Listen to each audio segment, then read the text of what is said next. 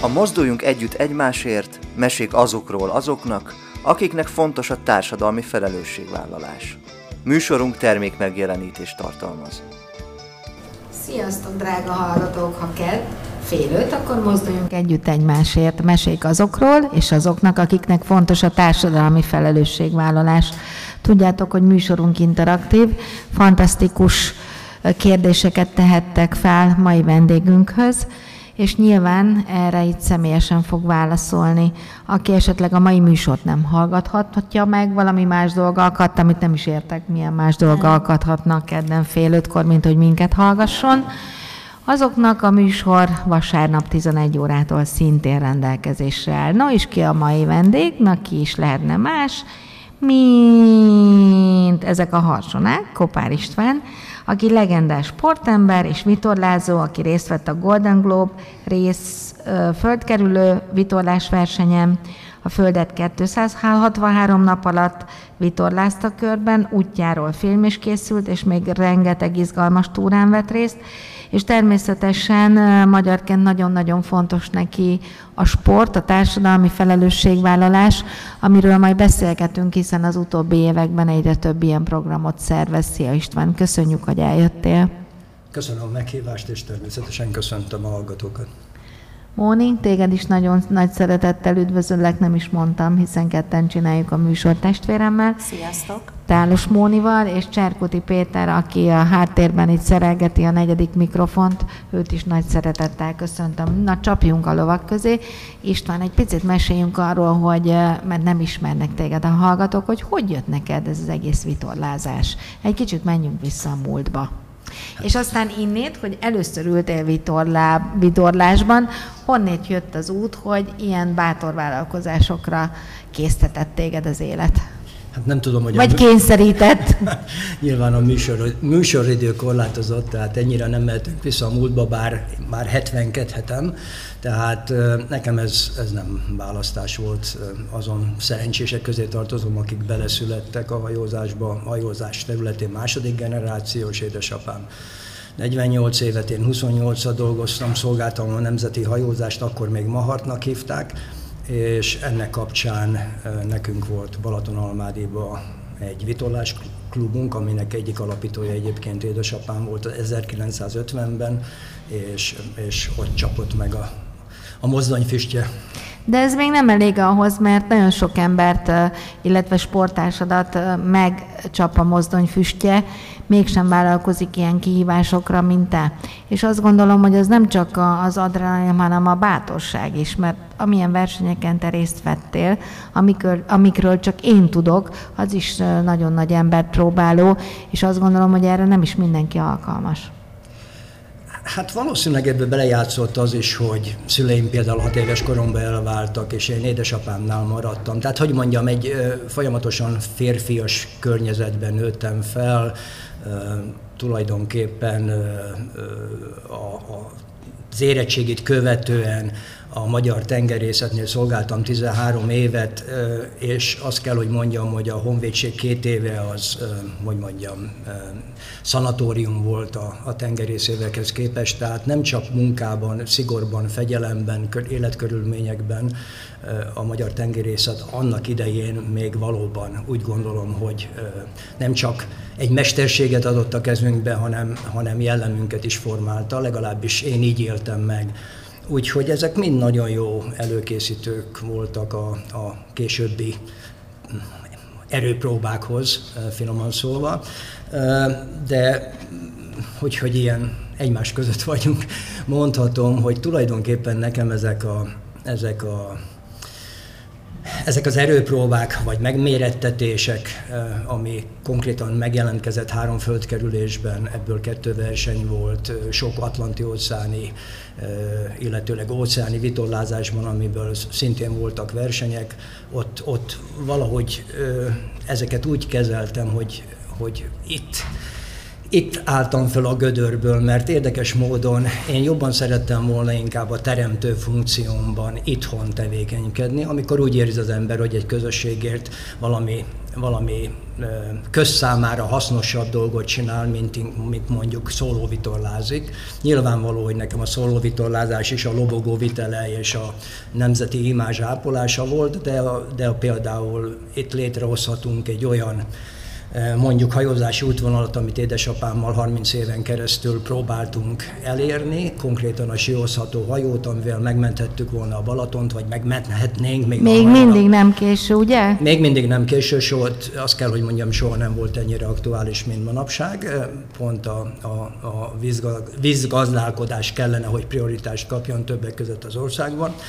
Tehát, hogyha ilyenekben ö, ö, sikeresen tevékenykedhettem volna, akkor lehet, hogy nem is lett volna földkerülés. Többször megpróbáltad ezt? Mert a pár mondatodból számomra úgy tűnik, hogy többször elindultál ezen az úton, hogy a Sió csatorna hajózható legyen, és ezzel a Balatont is megmenthessük. De lehet, hogy sok hallgató számára nem világos. Egy picit járjuk körbe, hogy miért van veszélybe a Balaton. Hát a Balaton, ugye büszkén azt mondjuk, hogy a, a megmaradt magyar tenger, és állítjuk, hogy Közép-Európa legnagyobb tava, de egy roppant érzékeny tóról van szó, tehát hiába egy viszonylag nagy felületű ugye egy 600 négyzetkilométeres felületről van szó, de ha ezt kivetítjük és lekicsinyítve egy 7 méteres szalagra, akkor valóban papírvastagságú a mélysége, tehát pár milliméter. Ennek megfelelően nagyon érzékeny, folyamatosan feltöltődik. E, igazából e, folyamatos kotrásra lenne szükség, ami nyilvánvalóan azért is e, problematikus, mert a kikotort, kotralékot, amit zagynak hívunk, hova tesszük, egyetlen eh, gazdaságos szállítási és elviteli mód a medencéből az az úszály uh-huh. szállítás, ehhez viszont egy egész évben hajózható sió kell. De természetesen egy egész évben hajózható siónak nagyon sok egyéb eh, pozitív hozadéka lenne, mint például a, a megtervezendő sílipeknél a víztározók, ahol most például az inséges időkben nyilván tudnánk vizet tározni. Mondanom se kell, hogy a turizmus, a sport, a, a, az egyáltalán a, tudnunk kell, hogy Tóna megyének vannak a legértékesebb szántóföldjei jelenleg öntözés nélkül. Tehát ha, ha ez egy nemzetgazdasági projekt, és ebből az egész ország pozitívan jön neki, ha megvalósulna. Én előszörre is megértettem ennek a lényegét és fontosságát. Szerinted miért talál ez süket fülekre? Hát azt gondolom, hogy itt nagyon sok minden dől el politikai szinten, és, és egyszerűen ugye van egy ilyen rémület, hogy a duzzasztás milyen negatívumokkal járhat. Ezt megéltük már a Duna esetében is, de azt viszont nagyon kevesen látják, hogy a jelenlegi vízgazdálkodás egyszerűen nem fenntartható. Tehát az, hogy amikor van bő víz, tehát nyilván az áradások időszakában mi átengedjük rohadni a, rohanni a Kárpát-medencén, és, és megszabadulunk tőle, amikor az egyik legértékesebb dolgot kellene, dologként kellene megtartanunk. Senki nem kezeli úgy például a Balatont, hogy az ország legnagyobb felszíni édes ivóvíz tározója. Ugye erre én különösen érzékeny vagyok, mert a legutóbbi versenyemen, ahogy említettem, említetted, 263 napig csak az esőre voltam utalva. Uh-huh. Ivóvíz területén. Uh-huh. Mondjad, Móni. Az érdekelne engem, Isten, hogy megváltoztat-e téged az, amikor a szárazföld után rálépsz a hajódra, a vitorlásodra, és elindulsz? Hát, más, fő, más Istvánnal találkozhatunk akkor? Főleg akkor, amikor esetleg egy kudarc élmény ér bármiféle olyan dologban, ami például a társadalmi felelősségvállalást tehát, tehát Hogy ezt, ahogy jeleztem, nekem ez egy menekvés volt, egy mentőcsónak, szeretem a nautikai kifejezéseket használni.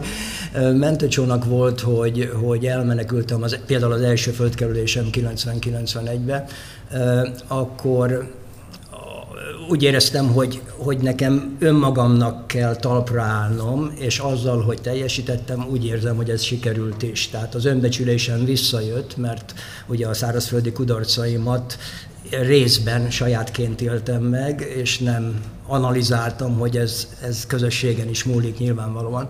Visszatérve az alapkérdésedre, én azt gondolom, hogy a, különösen az első földkérés után teljesen más emberként jöttem vissza. Az egész értékrendem megváltozott, és hát nyilvánvalóan az, amit ma tapasztalok, mint felszínen levő értékek, nagyon zavaróak számomra. Hmm. Hogy vált, bocsi, de hogy hogy változhat meg az értékrended, amikor amúgy is úgy gondolom, hogy neked az értékrended a helyén van? Mm.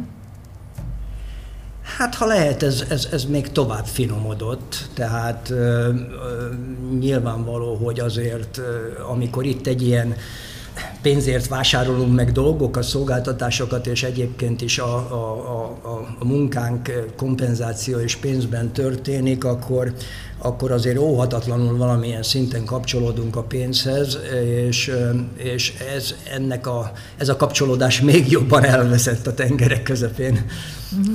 Ha már a Föld megkerüléséről beszélgetünk most, hogy jött először az ötlet, hogy te elindulsz? Hát nyilvánvalóan, hogy a gyerekkori olvasmány, tehát itt vissza kell mennünk valóban a, a múltba, és a, különösen a mai fiataloknak szinte ez elképzelhetetlen, hogy létezett egy internet előtti világ.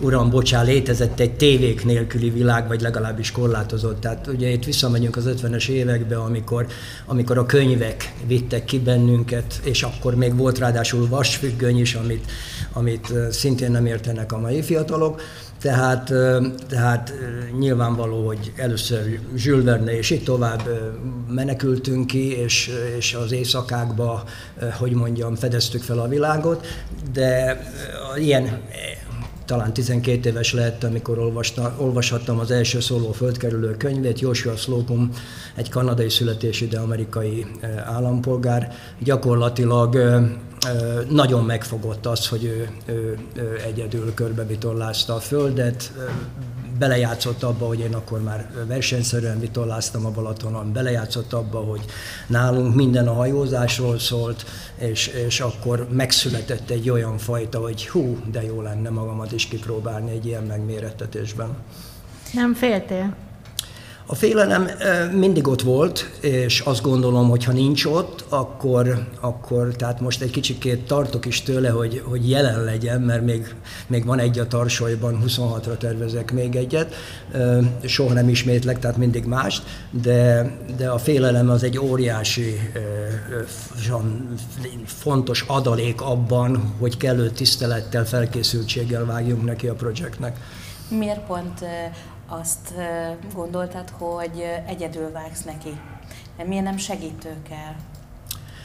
Hát ugye amikor azt mondjuk, hogy egyedül kerültem meg a Földet, az, az fizikailag de facto igaz, de, de mindig voltak segítők. Tehát a hajóépítés, a felkészülés az útra az mindig egy nagyon fontos fázisa minden egyes ilyen vállalkozásnak, tehát ott nyilván a, a rokonok, a barátok és hát későbbiekben szponzorok is természetesen segítettek, de... De az útra te magad? Az útra, igen, igen. Volt, mert ahogy említettem az előbb, nem szeretek ismételni, a második földkerülés csapatban, egyébként csak zárójelben 96-97-ben úgy nyertünk meg egy földkerülő verseny csapatban, hogy, hogy első magyar földkerülő résztvevőként és azóta is egyetlenként nyertük meg a Hongkong földkerülő versenyt. Azt kell, hogy mondjam, hogy amikor 11 hónapig tartott a verseny, és hát 9-12 fő között változott a személyzet, hogy akkoriban nosztalgiával gondoltam a szólóvitorlázásra, uh-huh. úgyhogy nem egyszerű csapatban sem, mert mikor egy kis élettérben tartósan mindenféle magánélet megoldások nélkül össze van zárva az ember, és és hát még emellett verseny a Földnek a különböző klímaviszonyai között nem egy egyszerű történet. Volt olyan húzós helyzet, amiből azt gondoltad, hogy hű, ebből nem tudom, hogy fogok kijönni? Akár egy tengeri óceáni vihar, olyan körülmények. Ez, ez egy jó kérdés, mert, mert megleptél vele, tehát ez nyilván nem szokatlan kérdés, mert nálunk a seamanship, amit talán úgy lehet felfogni, hogy a, a tengerész mesterségnek talán az alapköve, tehát mi mindenre ABCD tervek készítünk, számolva. Na most nyilván ez, ez, ez, ez a tervezési készség, ez a tapasztalat, akkumulációjával nyilván egyre kifinomultabb, de, de én, én úgy érzem, hogy mindig volt a tarsolyomban egyfajta következő megoldás, bár tagadhatatlan, hogy, hogy voltak olyan időszakok, amikor erősen uralkodott, jelen volt a félelem. Uh-huh. Ilyenkor imádkozol? Vagy pedig, uh, vagy pedig próbálsz a középpontodban maragad, maradni és megoldást találni? Hát a, nyilván a megoldás, de például amikor eljutok a, az általam ítélt, megítélt, leg, tehát az optimális megoldáshoz, legalábbis én így gondolom, akkor, akkor valóban utána imádkozom, mint egy ilyen kis extra megerősítést kérve. Mennyire van ott a hited egyébként egy ilyen úton? Hát, Mert ugye sokszor sokan mi hétköznapi emberek igazándiból csak a bajban imádkozunk, és akkor leszünk nagyon hívők. Tehát nem félre ért, remélem nem félreérthető, nem. tehát én, én el se áldoztam, és viszonylag templomba járó gyerekként nőttem fel, de de, és változatlanul szeretem a templomoknak az atmoszféráját, és persze karácsony szentestét nehéz elképzelni, de, de én szétválasztom az egyházat, a vallást, Meg a, a hitet, hitet persze, a hittől, abszolút, tehát igen. A, a, a hitre röviden annyit, hogy nem ismerek túlélő földkerülőt, szóló földkerülőt hit nélkül, tehát magyarul Isten hit nélkül. Uh-huh. Melyik volt a legnehezebb utad, versenyed? Hát, ami igazándiból embert próbáló volt, vagy, vagy azért úgy látod, hogy mindig ott volt a segítség? E, igazából egyik se volt könnyű, most nyilván úgy ítélem meg, hogy talán az utolsó, a 18-19-es volt egy, hogy mondjam, akkor valóban, amikor befutottam, akkor azt mondtam, hogy na jó, tengeri vitorlázásnak itt a vége, és maximum tavon, és inkább uh-huh. kertészkedem. Komolyan? De igen, hát legalábbis ezt még mikrofonban is mondtam, néha vissza is nézem, hogy tényleg ezt mondtam, mert most már ez eltűnőben van. Kopik. Kopik. De annyira sok volt a megpróbáltatás, vagy nagyon igen, volt az igen, időjárási igen, viszony? Igen, tehát minden, minden szempontból, tehát nyilván pénz beszél, kevés volt a pénz, és itt ugye ráment a, ugye a házunkat el kellett adni, hogy benevezzek a versenyre, stb. Ennek megfelelően, és így sem volt tökéletes a felszereltségem, úgyhogy nagyon sok mindent meg kellett oldani, amire a mai napig nagyon büszke vagyok, de sajnos az egészségem megsínlette. Körülbelül két évig küzdöttem ilyen utó dolgokkal, amit lehet, hogy most jobb nem végig elemezni. Komolyan? Aha, de hát, hogy meg is betegedtél? Hát a borulást követően az indiai óceánon kialakult a hajóba egy olyan ö, olyan gombafertőzés, tulajdonképpen a hajón minden, minden, penész, minden penész gomba borított be, Aztán. ami először átment, ugye nyilván, a, a, nyilván átment, a, a, ugye kézzel fogtam ezeket a penészek, az öltözékem, a fekhelyem, a, a vitorlák, minden, csupa gomba, és először a, érdekes módon a körmeimen jelent meg, tehát egészen guztustalan, nem részletezem, tünetek jelentek meg, és aztán ráment a nyirokrendszerem, és aztán persze megjelent a, a legyengült immunrendszer a fog problémákkal, és aztán a, a verseny követően millió vizsgálaton mentem át, és, és jó két év kellett, mire úgy, ahogy regenerálódott a mhm, mhm. szervezetem. Mi az a pont, amikor az ember ilyenkor azt mondja, hogy befejezem és kérek orvosi segítséget. Tehát van olyan pont nálatok, amikor látod már, hogy nagy a baj, és, és nem, nem foglalkozol már azzal, hanem az életem és az egészségem sokkal fontosabb. Van hát ilyenre a... példa? Vagy gondolom versenytársakkal is talán kommunikáltok ilyenekről, nem? Hát a, a, a Nálatok címűt az jól illusztrálja, hogy a, a mi versenyünkben 18 hajó indult, 13 nemzetből, és csupán 5 futott be, a többiek Igaz, hogy öt hajó Aztán. elsüllyedt, de, a, több, a többség feladta. Uh-huh. Tehát hol itt, hol ott kiálltak, uh-huh. vagy sérüléssel, vagy sérülés De nélkül. mindenki túlélte? Szerencsére mindenki túlélte, hát ugye a Golden Globe verseny arról nevezetes, hogy az első 68-asban ott egy ember meghalt, ott kilenc induló volt, és csak egy futott be. Ugye a második kiadás az a miénk volt 18-19-ben, ahol egy indiai vitorlázó súlyos gerincsérülésekkel mentették ki, és kórházba kezelték, és úgy volt, hogy béna maradt, de aztán mégse, hála Istennek és a mostani, a legutóbbi, a 2022-esbe pedig 16 hajó indult, és összesen három futott be. Uh-huh. A, akkor az előzőn voltatok ti negyedikek, ugye? Hát én voltam, a, me, hát ha a, a ti az a hajó, és én. Hát, ó, igen. bocsánat, igen. igen. igen. Hát sajnos a, a hajó sem létezik már, illetve létezik csak valószínűleg a tengerfenekén, mert, mert egy angol vitorlázó indította 22-be a Pafin nevű vitorlásomat, amin én három évig dolgoztam, újjá építettem a hajót, és legnagyobb szívfájdalomra ő elsüllyesztette. Mm. Mm. Ez olyan, mint a gyereked, ugye? Hát abszolút. Uh-huh. abszolút. Én elgondolkodtam azért azon, hogy én nagyon keveset vitorláztam, az is a horvát tengeren volt csak, az Adrián, viszont a viharban azért a, az, az egy olyan pici vihar volt szerintem egy igazi vitorlázónak, hogy löhögő görcsöt kapott volna attól, hogy mi félünk. De hogy én azért belegondoltam abba, hogy úristen, ha valaki ott egymaga az óceán közepén húszszoros nagyobb hullámok közt, hogy hogy, hogy lehet azt lelkileg átvészelni, és mi az a mi az a motiváció, vagy nem tudom, mi az a csi, ami mégis felépülsz, és újra, és újra, és újra. Hát ez egy kicsikét visszacsatolva a, a Saját Monika magad kérdésére is. Bizonyítani tehát, szeretnél? Vagy? Nem, hát a, nálam elsősorban, hogy, hogy ne add fel a hajót. Tehát ugye az amerikai haditengerészet, kisebbik lányom ott szolgál. Amerikai haditengerészetben ez az alapmondás, tehát ez a, ez, ez a szlogenjük, hogy never give up the ship, de ezen túl nekem egyfajta szakmai elvárás minimum, hogy én egyetlen esetben hagynám el a hajót, amikor tényleg süllyed uh-huh, alattam, uh-huh. de azzal, hogy például árbócot veszít, vagy ilyesmi, nem tudom elképzelni, hogy feladjam. Uh-huh.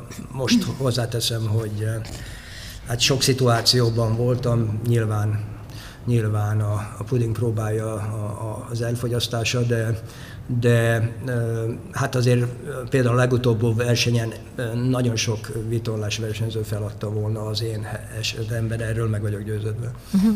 Isten, milyen tengerész vagy hajós babonák léteznek? Hát nem indulunk pénteken, tehát ez, ez, ez fontos Akkor dolog. Akkor sem, ha nem 13 van? és, pénteken nem indulunk, Móni. Aztán nem kereszteljük át a hajón nevét, tehát például csak érdekességképpen ezek tények, tehát ez nem babona, hogy a, a 18-19-es Golden Globe-ba, aki átkeresztelte a hajóját, az minden süllyedt. Tehát, Tényleg? tehát ez működik.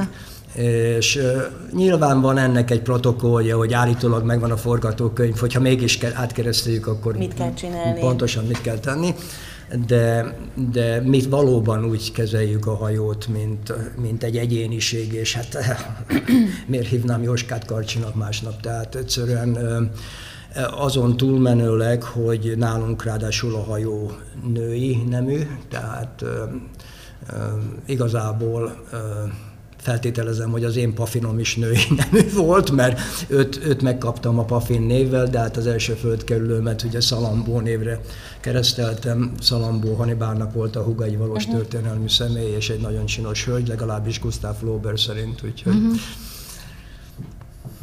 Mit akarsz még egyéb babonát? Jó, tehát akkor pénteken nem indulunk, és nem kereszteljük át a hajót. Igen, ez, ezek alapszabályok. És az új hajót hogy avatjátok fel?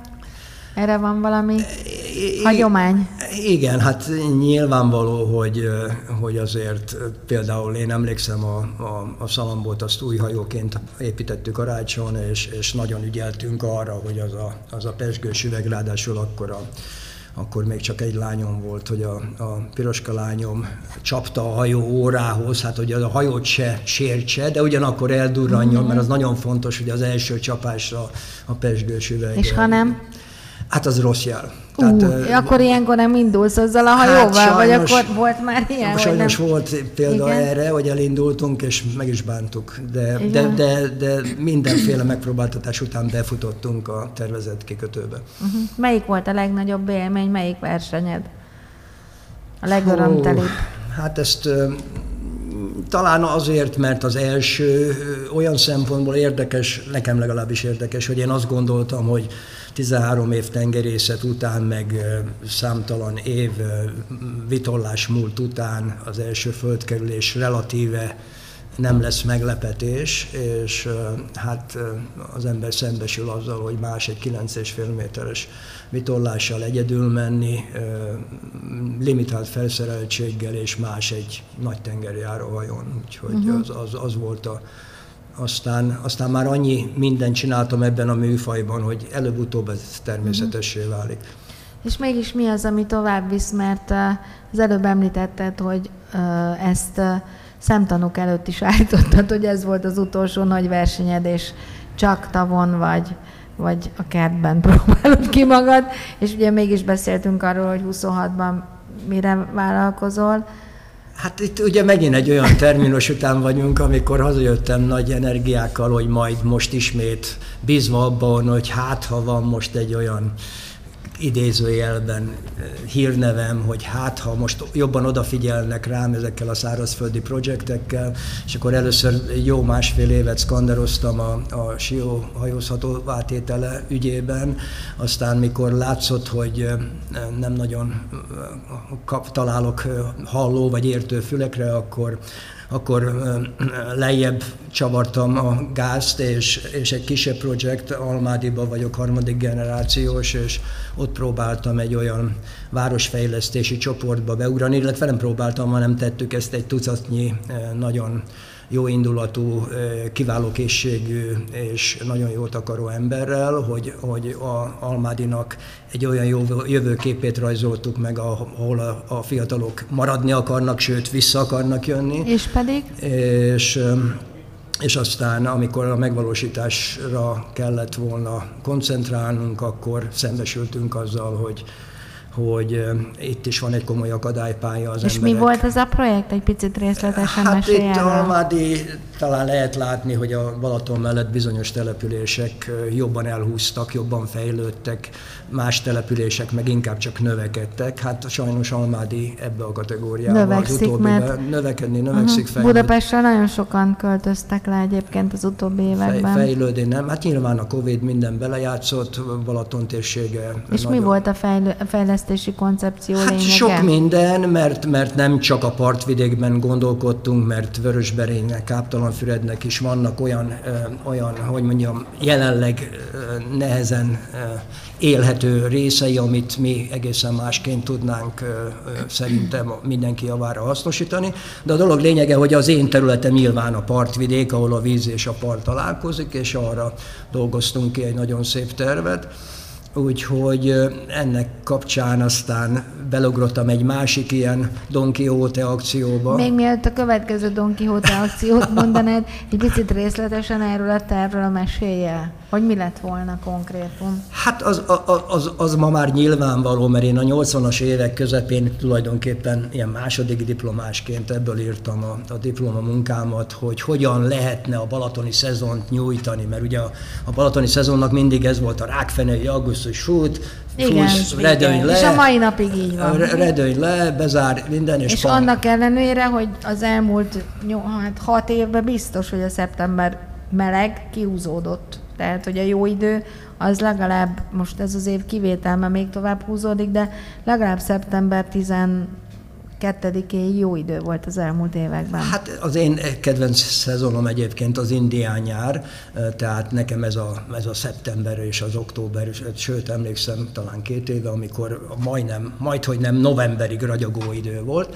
de visszatérve én abban láttam, nyilván, nyilván azon a területen gondolkodom elsősorban, amihez jobban értek, hogy a, a, a marinákkal mi tudunk befogadni olyan azt kell, hogy mondjam, hogy hétvégi ház funkcióval működő hajókat, ahol az emberek nem csak a nyáron, nem csak a nyárban, hanem a, a hétvégeken is lejárnak, tehát úgy, úgy jönnek meg, mint egy, hogy mondjam, nem állandó lakos nyilvánvalóan, hanem egy ilyen hétvégi, és, és ez, ez valóban tulajdonképpen egy marina láncot képzeltem el a Balaton körül, ami meg is valósult a vicc az, csak nem úgy, ahogy én elképzeltem. Most ennek a főleg technikai negatívumai vannak a megvalósultakban, a tervezetben nem. Tehát ugye az alapötlet az volt, hogy valóban ténylegesen karácsonykor is lejönnek a hajójukhoz az emberek, különösen most, amikor a Balaton nem fagy be, és most már ténylegesen vitorlázni is lehet, legtöbb esetben ki sem veszik a hajót, és, és sőt, szinte örülünk a téli időszaknak, mert legalább van kikötőhely.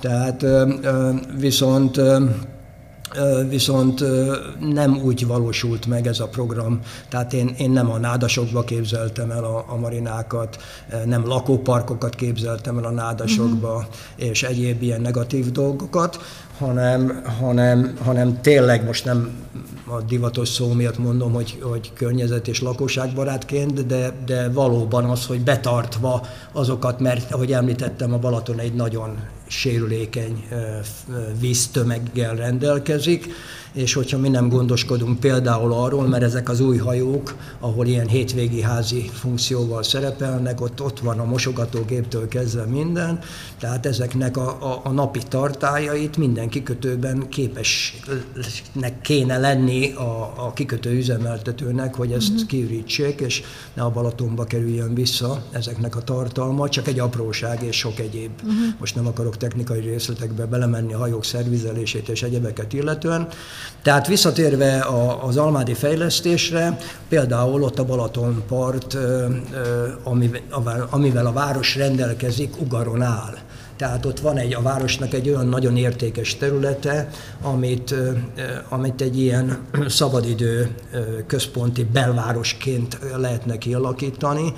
A víz és a szárazföld nak egy hidat lehetne ott létrehozni tulajdonképpen, és hát Almádi abban a szerencsés helyzetben van, hogy tulajdonképpen Veszprémnek is lenne egy ilyen szabadidő központja, hiszen 10 kilométerre van Veszprém, és, és hát egy, egy csodálatos tervet dolgoztunk ki annak a partisárnak a, az átalakítására. Uh-huh. Azt mondtad, hogy ez nem a terveid szerint valósult meg, mikor derült ez ki, hogy ez nem egy járható út? És, és mi, mind bukott ez meg? Mert az ötlet hát az nagyon jó. Azt nem mondanám, hogy, hogy, hogy megbukott, hanem inkább az, hogy megállt. Tehát, megállt, tehát az a helyes, Emberi hogy... oldal, vagy anyagi hát oldal? Itt, itt nyilván, ha egyszerűsíteni akarjuk. Én úgy érzem, hogy ennek nem anyagi akadálya van, ennek kimondottan nem. Mert annyira ember. egyszerűnek tűnik. Nem, nem, Aha. hát egyértelmű, hogy sorba állnak a, a befektetők, tehát itt, nem, itt nincs pénzhiány. Hmm. Tehát... Hol lesz az a pont, amikor ugye a befektetők túlnyomó részt annyira eluralják a Balatont, hogy az már veszélyezteti a Balatont is. Ez Már így, ott tartunk, nem, szerintem? Nem, nem ez, ez így van, de itt ebben a konstrukcióban legalábbis, amit mi tervezünk, itt a város megmaradhat tulajdon, többségi tulajdonosnak, és a város javára és a város kontrollja szerint nem egy, nem egy elkülönített kiváltságosoknak uh-huh létrehozott valamiről Mert beszélünk. ez egy fontos cél lenne, így nem? Van, így van, mm. így van, így van. És én egy picit visszaugranék az időben, az érdekelne engem, hogy édesapád mit szólt ahhoz, hogy a nyomdokaiba lépsz, és követed az ő álmait, példáját. Szerintem nem volt mese, ahogy elgondoltam. Hát, Ugye? Uh, uh, érdekes módon édesapám tényleg az általam ismert legtisztességesebb ember volt. Tehát én nekem volt egy ilyen, volt, Balatoni hajózásnak volt tíz évig igazgatója, és sokszor cukkoltam így családon belül, hogy hát apukám, meg csináljuk kopár és fia társaként működtessük a Balatoni hajózást, mert jó lenne egyszer szakember vezetni a Balatoni hajózást, de a helyzet az, hogy, hogy soha ez ügyben nem tett semmit. Én természetesen úgy képzeltem, hogy ott a törzsmunkásokkal, a hajósokkal részvényesként, tehát én nem, hogy mondjam, egy ilyen magánkapitalistaként képzeltem ezt el, hanem ténylegesen azok, akik, mert, mert a balatoni hajózásnak is, mint ahogy a, a hajózás egyéb ágainak, a tengerhajózásnak is voltak megszállottjai, és akiknek nem csak a hajózás volt a szívük csücske, hanem a Balaton is, vagy adott esetben az egész nemzeti hajózás ügye. De hát ma ezek az emberek egyrészt kihalóban, másrészt idegen lobogó alatt hajóznak, tehát de most valami pozitívabb dolgok kellene de, beszélni. De, most jó, hogy ezt a kérdést folytattam, Móni, mert már az elején meg akartam kérdezni azt tőled, amikor meséltél, hogy ugye apukád nyomdokaiba léptél, és hogy a, a tengerészet, stb. stb., hogy egyáltalán volt neked más választási lehetőséged, vagy annyira ö, bevonultál ebbe a sztoriba, hogy nem volt kérdés. Tehát, hogy valaha neked volt arra egyáltalán vágyat, hogy valami más legyél, vagy, vagy annyira benne voltál ebbe, hogy elképzelhetetlen volt számodra? Hát említettem, hogy édesatyám nem kivételezett velem, és nem, de azért volt nekem a, a, az elvált szituációnak köszönhetően egy nevelőapám is, aki szintén a vállalkozóság kedvéért a Maharnál dolgozott, és, és nem, nem ismerek olyan családtagot, aki nem. Tehát ő viszont elintézte azt, hogy én bekerüljek 17 évesen gimnáziumi vakáció alatt a Borsot tengerjáróra. Uh-huh. Na és az volt az a három hónap, amit a tengerjáró fedélzetén töltöttem, ahol engem beosztottak a, egy utasi őrmesterhez, aki a fedélzetmester volt, és e, valóban azt gondolom, hogy az, az, az igazi jellemformálási történet az ott történt, és... De, de azt gondolom, hogy ez egy kőkemény, kőkemény dolog persze, volt, ugye? És persze. soha nem, nem ellenkeztél ez iránt a kőkemény Hát dehogy is nem. Beosztás sőt, iránt? Sőt, elárulom, hogy én nagyon tengeri beteg vagyok, Aha. tehát, tehát én, én például azért szeretem a hosszú meneteket, mert körülbelül egy hétmig átállok, és, és ugye a Gyula bácsi Farkas Gyulának hívták a fedélzetmestert, ugye ott az volt, hogy hát aki nem teljesíti, nem végzi el a rákiszabott munkát, hát az, az, az hazaküldték, uh-huh, tehát ott uh-huh. nem volt választás. És, és Ezt viszont nem akartad? Életem legnagyobb bókja három hónap után, mikor Gyula bácsi azt mondta, hogy fiam, magából, mert soha nem tegeződött, magából tengerész lesz. Uh-huh. Úgyhogy a mai napig ez tartja bennem a lelket. És ezek ja. olyan mondatok, amik így bevésődtek, ugye? Hát ez, ezek, hát sok, sok, ilyen, sok ilyen, hogy mondjam, mérföldkő van, vagy, vagy irányító pózna. És bo- bocs, Móni, hogy a szabadba vágunk, mert az első pillanattól ide akartam terelni a beszélgetés fonalát, hogy úgy látom, hogy ezek az akkori egy kicsit talán negatív élmények is, mert lehet, hogy ezt egy fiatal ember 17 évesen nem mind pozitívumnak veszi, hogy ott megalázzák, és hogy kell csinálni, és kőkeményen, aztán van a végen ilyen mondat, hogy igen, belőled, vagy önből, magából tengerész lesz, és azért ez a negatív élményeket úgy el is söpri, azt gondolom, hogy ha jól gondolom, akkor te ezt soha nem negatívumként élted meg a gondolataidban. Tehát, hogy, hogy nem teszel fel egy olyan, olyan dolgot, hogy úristen, de megaláztak, és milyen kőkemény volt, hanem ahogy gondolom, te ezért köszönetet mondasz a sorsnak, mert ettől lettél te ilyen, ugye? Hát lehet, hogy ez is. korai stádiumban ez nem volt ennyire Igen. tudatos, de most utólag egyértelmű. Aha. Tehát és abszolút. akkor itt a következő kérdésem, hogy igen, ezt még muszáj megkérdeznem, hogy ugye a mai fiataloknál sokkal sokkal ritkábban látni ezt a fajta elköteleződést. Meg Köszön, a kitartás. Meg a kita, kitartás köszönhető ennek a nagyon gyakori, kicsi, kicsit liberális nevelési módnak, meg annak, hogy nincs katonasság. Tehát, hogy én azt látom, hogy a mai fiúknál, vagy fiatal embereknél sokkal nehezebb ezt az elköteleződést észlelni. És hogy szerinted ennek mi oka van? Hát egyrészt uh, uh, szerintem a a, a lányaim nem véletlenül születtek lánynak, mert a fiaimnak nagyon kemény életük lett volna.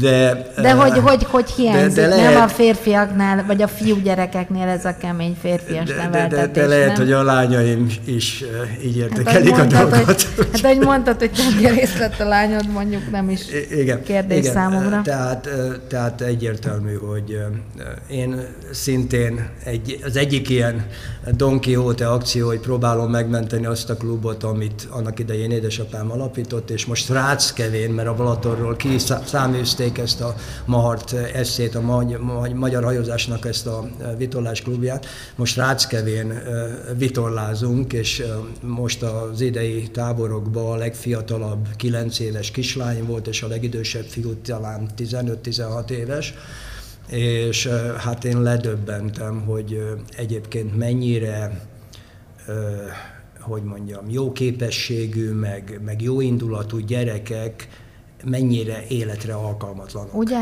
Aha. Tehát ez, ez, és ugye a vitorlázás nálunk egy borzasztóan jó eszköz, mert kivisz a természetbe, és ráadásul nem kell azzal a szigorral rendelkeznem, amivel annak idején az én tanítóim és tanárjaim, mert én még meg kell, hogy mondjam, hogy még gimnáziumba is, mert én nem voltam egy példagyerek, még gimnáziumba is kaptam testi fegyítést, tehát a, a, itt nem kell, mert itt a boom, ugye az alsó vitorlarúd, fejbe csapja akárkinek a gyereke, a vitorlás ugyanúgy felborul, teljesen mindegy, hogy milyen szülői háttérrel rendelkezik, vagy hogy mennyire érzékeny. Tehát, és ezért, ezért egy nagyon jó eszköz van a kezünkben, és ugyanakkor meg technikai sport is, tehát nagyon sok mindent manuálisan meg kell oldani, mindig, mindig egy új megoldást kell találni, tehát én azt gondolom, hogy, hogy a vitorlázást ilyen módon mi kitűnően tudjuk használni jellemnevelésre is, karakteralakításra is.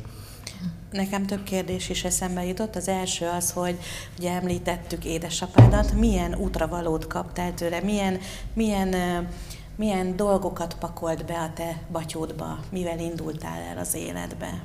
Hát ö, ö, ö, érdekes módon, tehát nyilván, mint, mint, mint példakép, mint mindakép abszolút osztályon felüli volt. Tehát ha az ő hogy mondjam, értékeit, és ahogy, ahogy ő az életet szemlélte, hogyha azt próbálja az ember kopírozni, akkor az önmagában elégséges.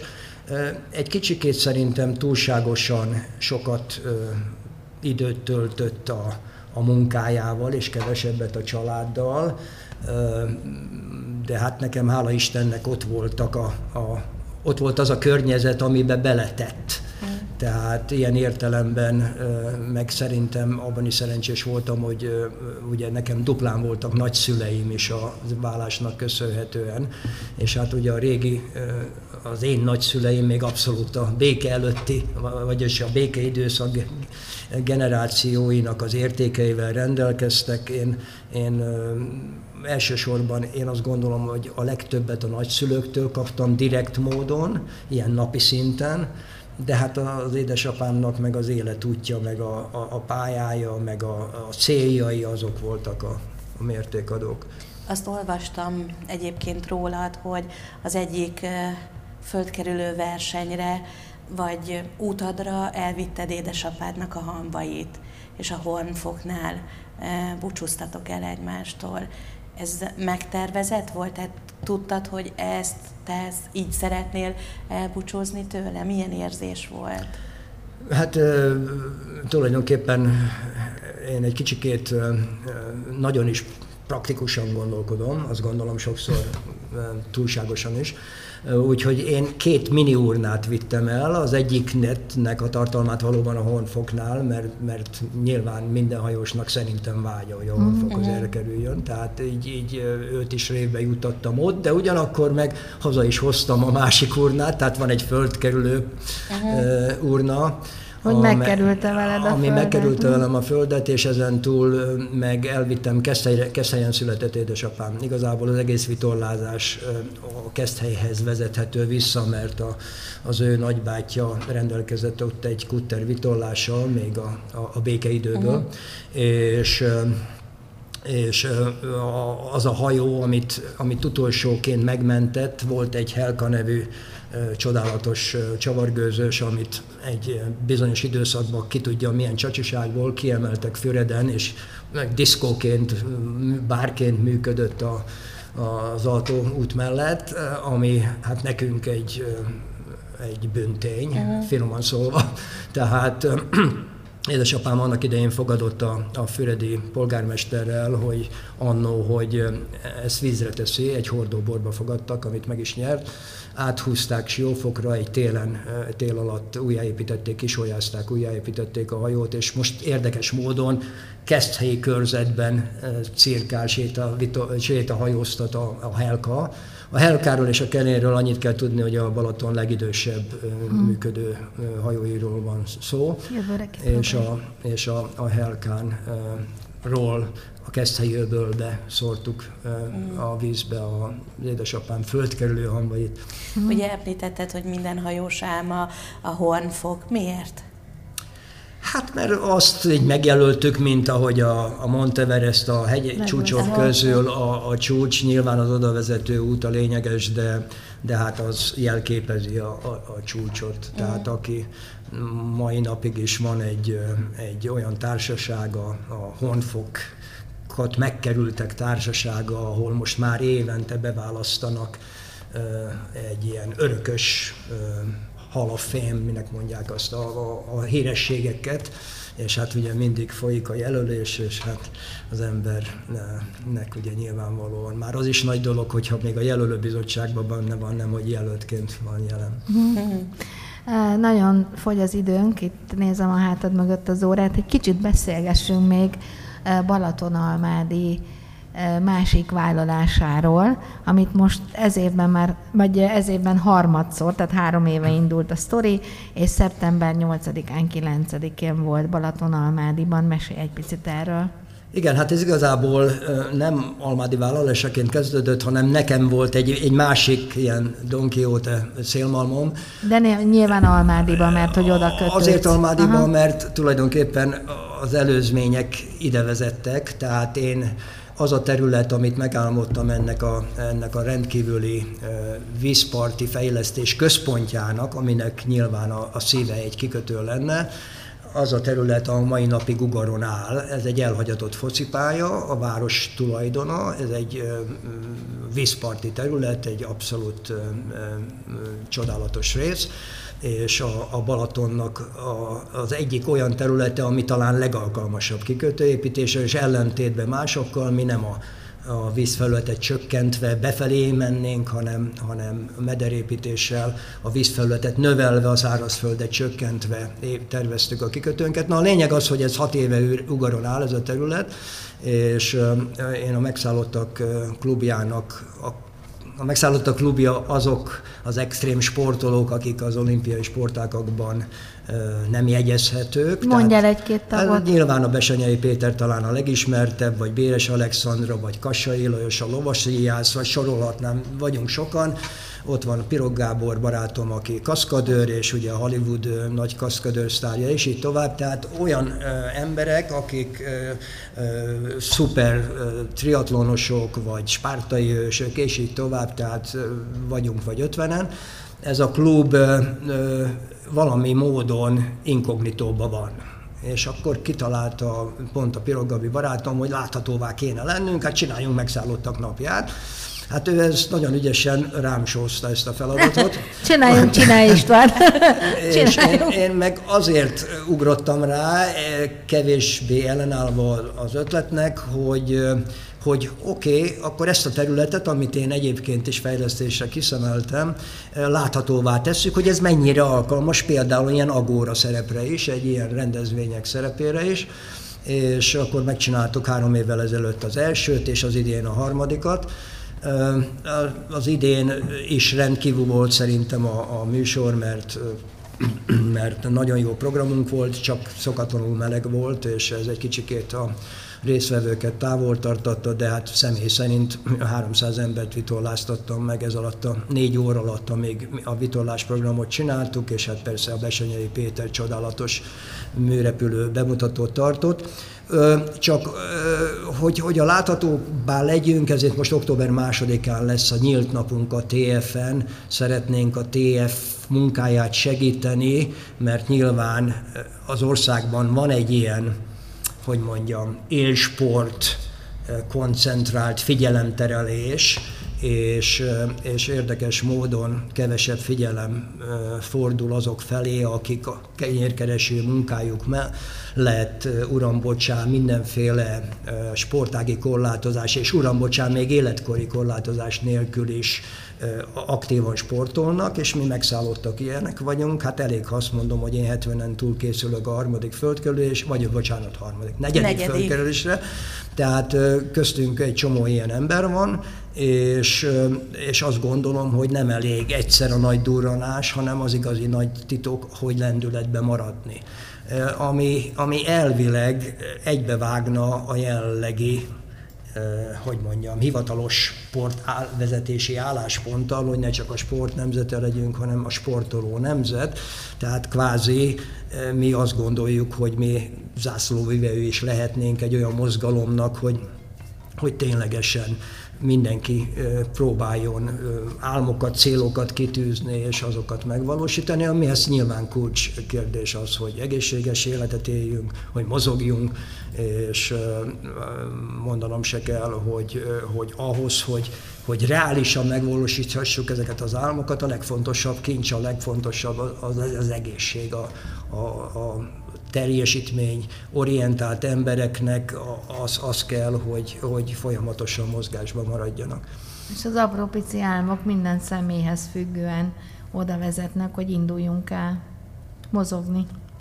És egyébként én azt gondolom erről, hogy ebben baromi sok munkátok lesz, hogyha ezt, ezt felvállaljátok, mert jelenleg szerintem nem szeretnék így a rádió nyilvánossága előtt olyan szavakat használni, de a béka feneke alatt van ez az egész sztori, és én ezt nagyon szomorúan látom, hogy az emberek többsége tényleg nem mozog. Én most százalékos arányban ezt nem szeretném így nevesíteni, de a kütyük világa mind oda teszi az embereket ahhoz, hogy üljenek és egész nap nyomkodjanak, és nem indulnak el és pedig minden életkorban szerintem meg kéne tenni magunkért, hogy válasszunk egy sportolási formát, ami nekünk megfelelő, és heti kétszer-háromszor igenis tegyük, tegyünk ezért.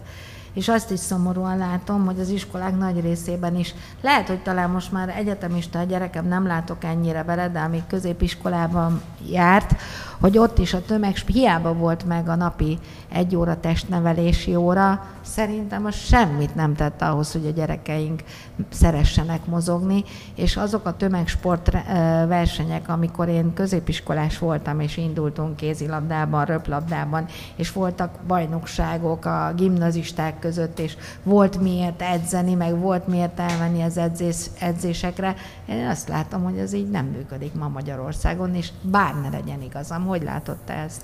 Hát sajnos nem tudok én sem nagyon jó, sok jó példát mondani, mert engem irritál, hogy például a feleségemmel, mikor teniszezünk, akkor mellettünk van a, egy iskolának, nem nevesítem meg a, a, a csodálatos sportpályája, és akkor a testnevelő óra az már nagy dolog, hogy kijönnek a levegőre, de gyakorlatilag a focipályát sétálják körbe.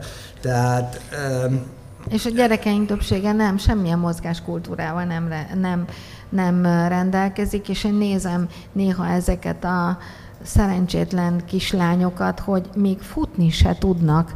Tehát, hogy borzasztó ezt elnézni, hogy nincs egy olyan fajta nevelési rend Magyarországon kialakulva, hogy megtanítsák, mert ösztönösen már az emberek többsége nem tudja, hogy kell futni, de hogy hogy tedd a lábad, hogy mi az a ritmusa, vagy, vagy egyéb más mozgásformának. Én teljesen el vagyok keseredve.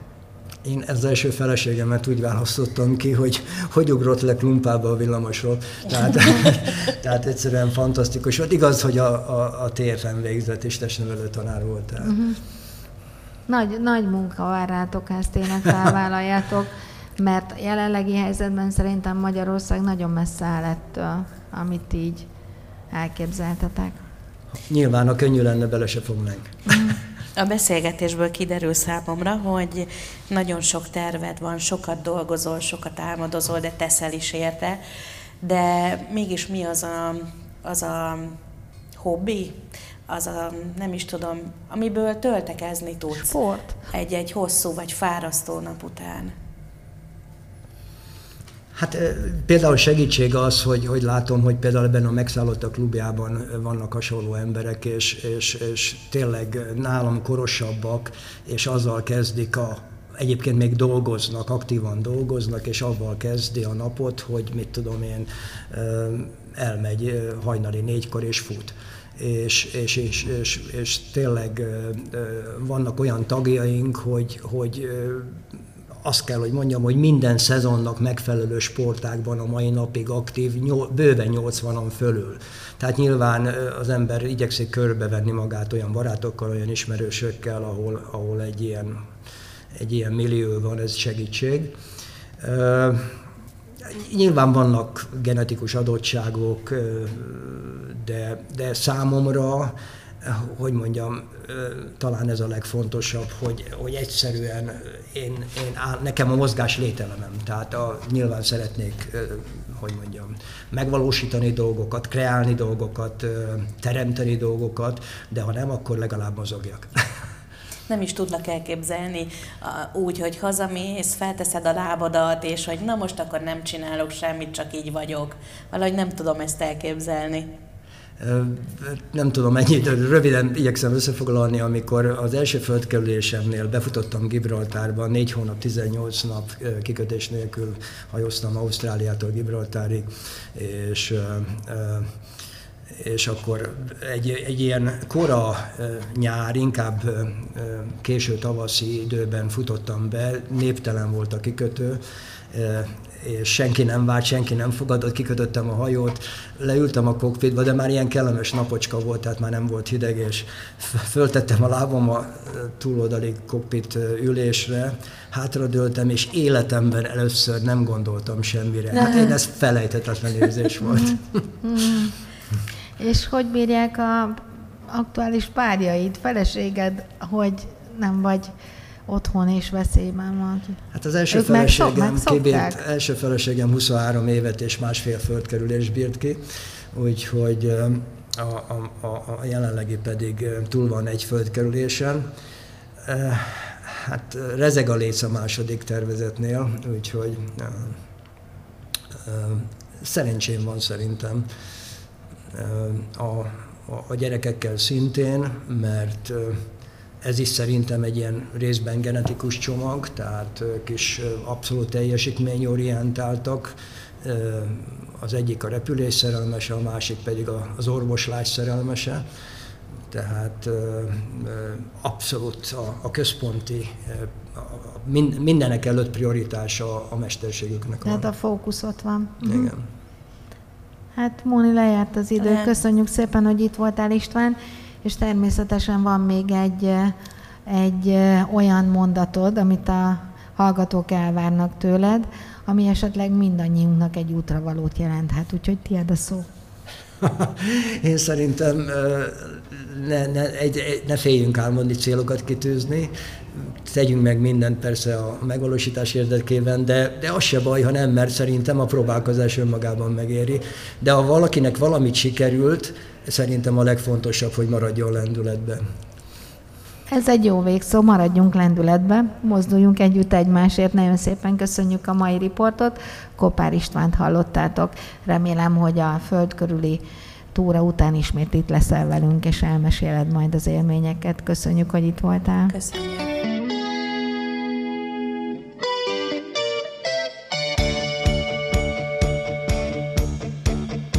A Mozduljunk Együtt Egymásért mesék azokról azoknak, akiknek fontos a társadalmi felelősségvállalás. Műsorunk termék megjelenítést tartalmaz.